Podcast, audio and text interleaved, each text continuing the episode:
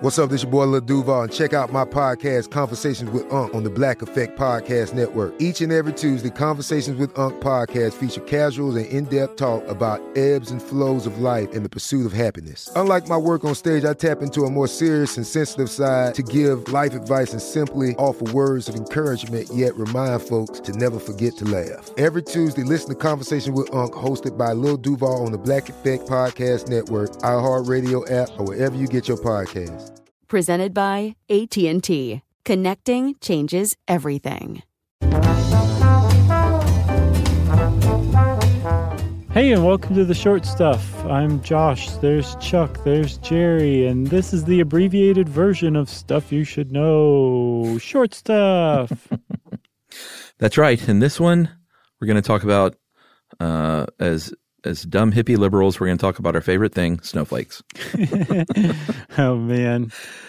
It's funny how that got co-opted, because I think it's a, quite a compliment. I'm like, yeah, I am an individual. I know. It's I great. am unique. You want to know what you do when somebody calls you a snowflake? You just smile and twirl to show them all you got. Yep, and say, who doesn't love snowflakes? I love being a snowflake. So here's the deal. The, the whole point of this uh, fourteen minutes that you're going to undertake with us is the old, um, not wives' tale, because it's true, the old notion that snowflakes are actually unique. Every single snowflake is actually unique. And the answer to that, we're happy to say, is yes. It certainly seems to be the case. Yeah, it's awesome. I feel like we've done something on this, like maybe in one of our short videos before, or something like that. Maybe. But I wonder if we said the opposite. But now no. that we did this research, I'm like, how could we possibly have said the opposite? It's just not, it's not possible. Yeah, I mean, we, we should say that a lot of snowflakes, and we're going to go through how they're they're formed, but in the very early stages, snowflakes can be pretty identical. And, and even in the end, sometimes they can be similar. But technically, they are all unique. Right. Because right. so many different things can affect each individual snowflake along the way, that there's just no way that they could be the same. Yeah, it takes a mind-boggling number of factors and inputs, each of which variables, I guess you'd call them, each of which can change, and just change to one of them, you got a different snowflake. Change to a couple, it got an even more different snowflake. There's just so many so many different things that go into making a snowflake that, yeah, it's it's just not possible that they're not all unique. But to understand all this, you have to understand how a snowflake is made, and by golly, Chuck and I are just the people to tell you. All right, so we did some, uh, I think it was our, our Happy Clouds episode, which was really terrific uh, quite a few years ago, which you can refer to if you want a longer explanation. But um, when, when rain, or in this case snow, falls out of the sky, it starts down on the surface of the earth mm-hmm. um, as water that evaporates from our lakes, our oceans, our rivers, rises up into the atmosphere uh, as water vapor, and sometimes that can form a happy, puffy cloud.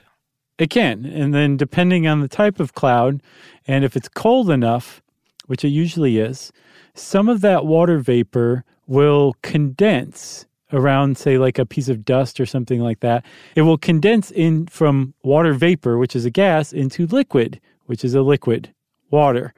And usually it does it around like a piece of dust or something that, that nucleates it. But what what... The, another way to say it is it reaches its dew point, the point or the temperature where it changes from vapor into liquid. And as it does that, if it's cold enough, it will then turn into ice. And what you have is basically the the beginning standard template of a snowflake, which if you stopped and said, okay, right now, are all snowflakes alike? Mm-hmm. You would say, yeah, they're actually... They're they're pretty similar, sure. We'll go with that. But that's just like the beginning of the snowflake. It's the the basis of it. It's the, like I said, the template that all snowflakes start from. And it's usually just a little six-sided hexagonal plate. Yeah, so you, you have these little tiny ice crystals. Uh, they start floating around in the sky and smashing and colliding with other water vapor molecules along the way. And every time it does that, it collects, uh, well, yeah, I guess it collects. It sort of contacts these crystals, and it sort of just starts collecting this stuff and getting a little more solid and a little more substantial all around that little original nucleus mm-hmm. that was uh, where they were all similar to one another. Right. And then so this snowflake, as it's kind of moving around up in the atmosphere, like I'm building, I'm growing, it runs into other water vapor. And that water vapor, rather than going through the trouble of go- moving from a gas to a liquid to a solid, which is, you know, an ice crystal, it just it it goes through what's called deposition. It goes straight from water vapor into a solid. Yeah. And attaches to that snowflake template. And as it does so, um, it will start to form some of the more intricate details of that snowflake. And that happens again and again and again and again. And you get layer after layer after layer of ice crystals forming on this plate. And all of a sudden you have like arms that stick out. And those arms yeah. start to get detailed. And now the snowflake is starting to take shape. So you've got water vapor that freezes and starts to attract other water vapor that freezes onto it, that starts to give snowflakes their size and their shape. But there's lots more um, variables involved. That's right. And we'll take a little break here. We're going to come back and talk about the remaining formation of snowflakes right after this.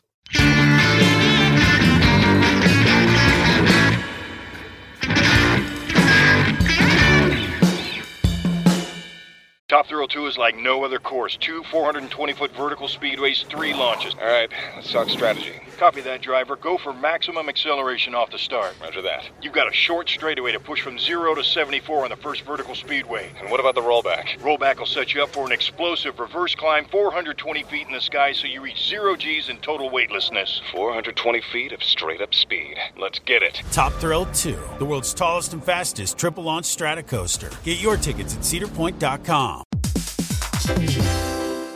You know, true love is always being excited from the first moment you see one another, and every time after that. It's taking long walks together in the summer, or gazing longingly into each other's eyes and watching their tail wag when they chase a squirrel in the yard. Well, the Pedigree brand asked about believing in love at first sight, and honestly, the answer is yes. Uh, as everyone knows from listening to this show, we have pulled all of our dogs off the street that Emily and I have had over the years, either right off the street or through a local shelter and working with them, and they've all become valued family members, and we think they've appreciated it too. Yeah, Chuck, there is a Pedigree loyalty survey that found that ninety percent of first-time dog owners report having a dog improved at least one of their relationships, and eighty percent of first-time dog owners are overwhelmingly more likely to have made at least one new connection as a result of getting a dog. And ninety-five percent of all dog owners say that the bond they have with their dogs is closer than they ever expected. Not a big surprise. That's true. We all know that adopting a dog can lead to a lifetime meaningful connection, and real love can exist between a pet and a pet parent. You got that straight.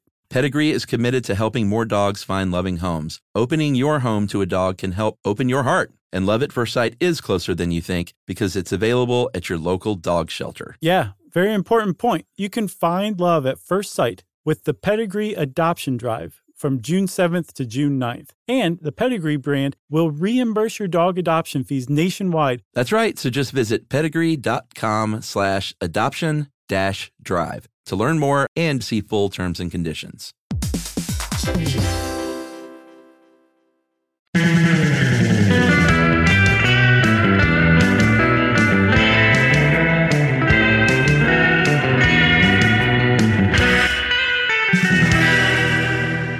All right, so you mentioned that it was uh, hexagonal, mm-hmm. or did you say hexagonal? I think I said hexagonal, like a dum-dum. Uh, and so, you know, you got these little arms sticking out, and sometimes on the edge of these arms there are little uh, jagged, uh, it's, it's sort of like jagged, like a serrated knife. And these uneven areas, it's, you know, exactly what you think. Because they're uneven and stuff sticking out a little farther, it's going to attract even more water molecules mm-hmm. than it would if it was smooth and uniform, like other parts of that same snowflake. So that's how you build out when you think of like, or if you see a, you know, a, a microscopic view of a snowflake, uh, those are what those little arms and those little jagged crystals sticking off that make it so beautiful. That's what's going on there. Right. And like you said, because these arms are kind of like sticking out there, they're attracting more and more water vapor that's sticking to them, and it's building out and growing out into this um, larger, more intricate, more detailed crystalline structure. So once you have those arms, it seems to be almost like a, I don't want to say a tipping point, you know why, but um, it, it, that is what happens. And all of a sudden the snowflake starts to really take shape. Yeah, and it, it, here's where the environment comes into play, because depending on a lot of different factors, like uh, temperature, obviously, uh, humidity, um, like really, really, really cold temperature, mm-hmm. that will really vary what kind of snowflakes, like size and shape that you're going to get. Yeah, and I was like, why temperature? So temperature is a measure of the um, the movement, the energy of like uh, like molecules or atoms or whatever, right? Yeah. But I couldn't figure out why the lower the temperature, the more intricate the snowflake got. Yeah, what is that? Everything I saw was just basically like, mm, that's just the way it is. Yeah. So that's what we're just gonna have to go it. with too, basically, is it's just the way it is. If you understand why that is the case, please tell us, because we want to know, right? But yeah, like those, when you think of those, uh, they describe it as fern-like arms, mm-hmm. like those awesome-looking arms with all the little jagged things sticking off. That's when it's like prime snowflake time, when it's super, super cold. Right, precisely.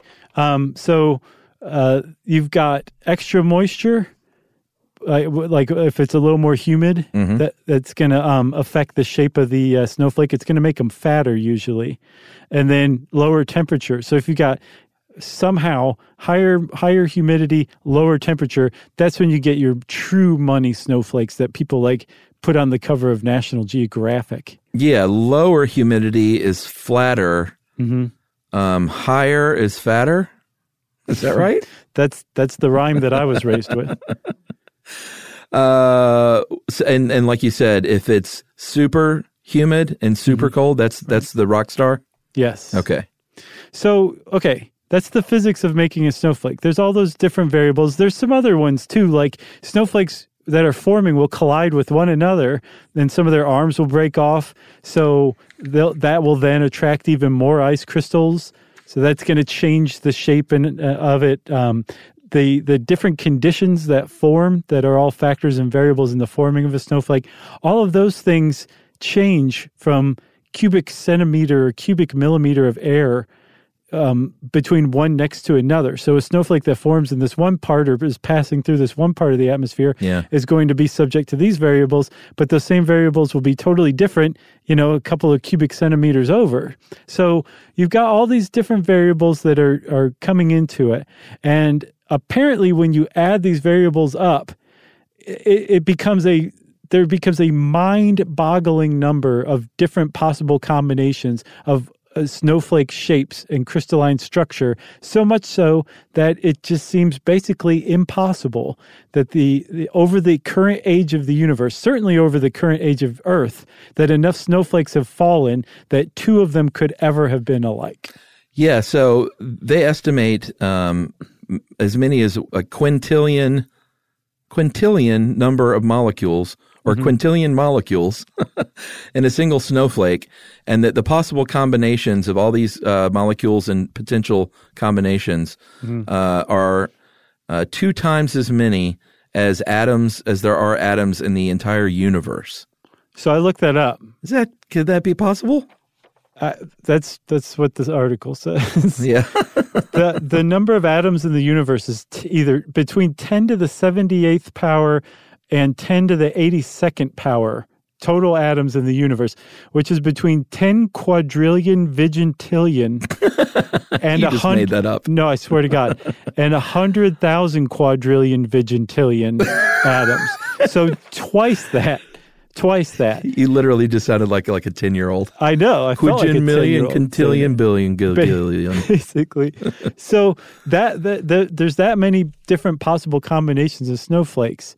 Um, and that's just the structure. If you take into account the different uh, the different water molecules that come together, what time span would it take yeah. for enough snowflakes to fall and enough of this this this snowflake formation to happen, that all of those same water molecules happen to come together again, and that snowflake happens to take the same form because it's exposed to the same variables? It, it just it, it probably will never, ever, ever happen. Yeah. I mean, a tiny fleck of dust can change the crystals.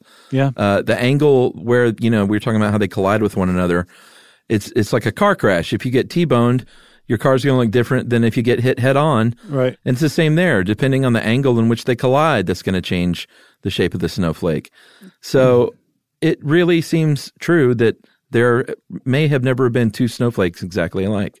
in you, the end. You may be the first human being to ever use a car crash to illustrate how snowflakes can be different. Oh, goodness. Uh, so that's why, everyone, you can go around and feel very confident explaining to all of your friends and coworkers and loved ones that it is true. No two snowflakes are alike. They're all unique and different.